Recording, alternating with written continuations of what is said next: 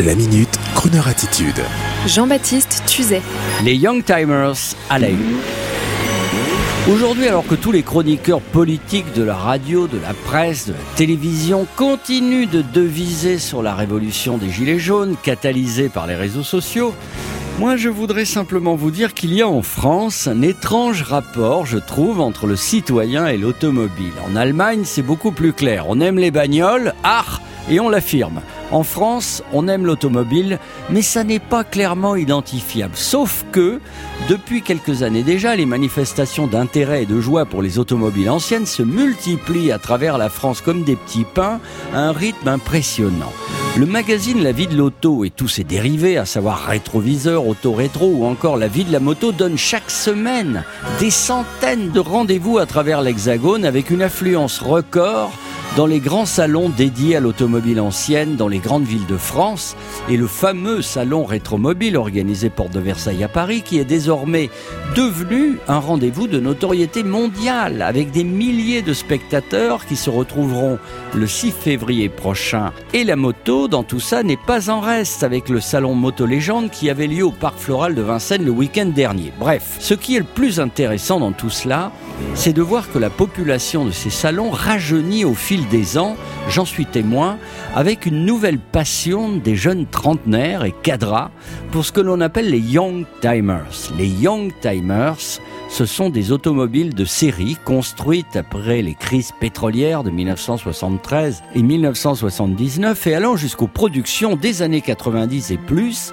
Bref, les voitures que ces nouveaux fans ont connu quand ils étaient petits, à une époque où le port de la ceinture était certes obligatoire, mais l'ordinateur de bord ne sonnait pas pour la moindre broutille et on pouvait réparer encore soi-même sa caisse avec encore un sentiment de liberté. Aujourd'hui, ces voitures d'occasion, pas encore collector mais encore utilisables pour un prix intéressant, voire très intéressant, sont ce que l'on appelle des Young Timers. Et parmi ces merveilles, des voitures de grande marque telles que la Saab cabriolet des pompes de Canal Plus de l'époque, la Golf GTI du jeune friquet des années 80, la Porsche 944, la Jaguar XJ300 du patron, ou encore la BMW Cabriolet qui aujourd'hui deviennent un must pour un prix très attractif et suscitant de nouvelles passions. Sans parler des motos et même des mobilettes. Oui, les mobs de l'époque que les étudiants d'aujourd'hui achètent sur le bon coin pour se dépanner au départ et qui ensuite deviennent accros, passionnés au Solex ou au Peugeot 103. Comme si posséder l'une de ces merveilles, c'était un peu retourner chez papa-maman à l'époque de l'insouciance, sans la crise grandissante, la fracture sociale et les responsabilités. Alors, pour tous ceux qui veulent se plonger dans le monde des Young Timers et qui demain s'apprêtent à aller chercher leur chérie debout sur leurs ergots, tout fiers au volant d'une Aston Martin DB7 Saloon de 1994 acheté 25 000 euros sur le bon coin, avant de faire des bêtises, je vous conseille le numéro spécial hors série de la vie de l'auto consacré aux 50 Young Timers à collectionner. Comment ça? Quoi? Je parle encore de bagnole dans mon podcast, mais non mais non, madame. Non, monsieur, c'est d'intérêt général. C'est conjoncturel. Well, I'm so tired of crying, but I'm out on the road again. Well, I'm so tired of crying, but I'm out on the road again. I ain't got nobody just to